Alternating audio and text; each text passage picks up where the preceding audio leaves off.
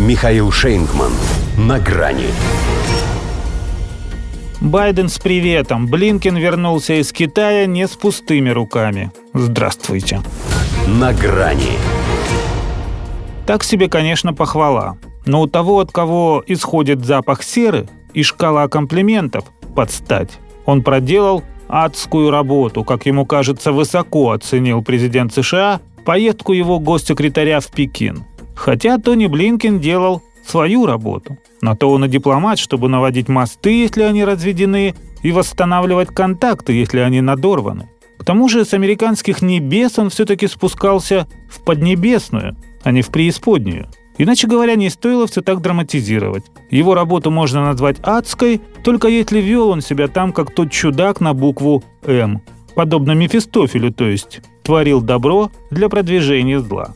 Вероятно, не до конца отдавая себе отчет в том, что китайская грамота – это вещь посильнее Фауста Гёте. Местные товарищи могут хоть черта лысого принять по всем правилам этикета, лишь бы не было войны, но на искушение не поведутся и душу перед ним не распахнут.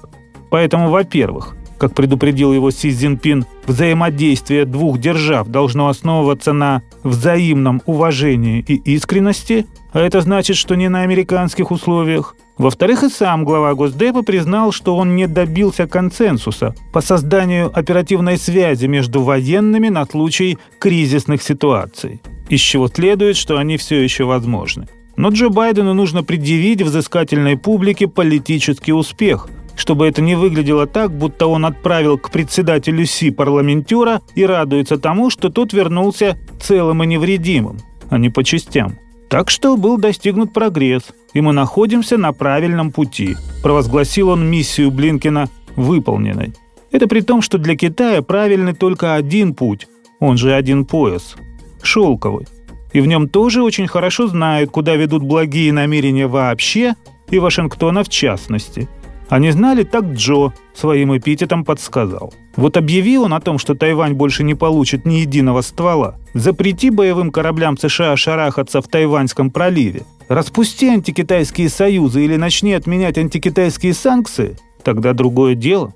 Но это не его дело, поскольку только этого ему не хватало, чтобы за год с небольшим до президентских выборов его еще и агентом китайского влияния признали – и так все уже в курсе, что среди тех левых миллионов долларов, полученных им и его сынком от иностранцев в виде взяток, нашлись и такие, что конвертировались конкретно из юаней. Вместе с тем нельзя отрицать и того, что Блинкину действительно удалось чуть-чуть приподнять отношения двух стран с той самой низшей точки, в которой они, по общему мнению, находились. Только это все-таки не адская работа, а скорее сизифов труд. Все еще очень быстро может вернуться в исходное.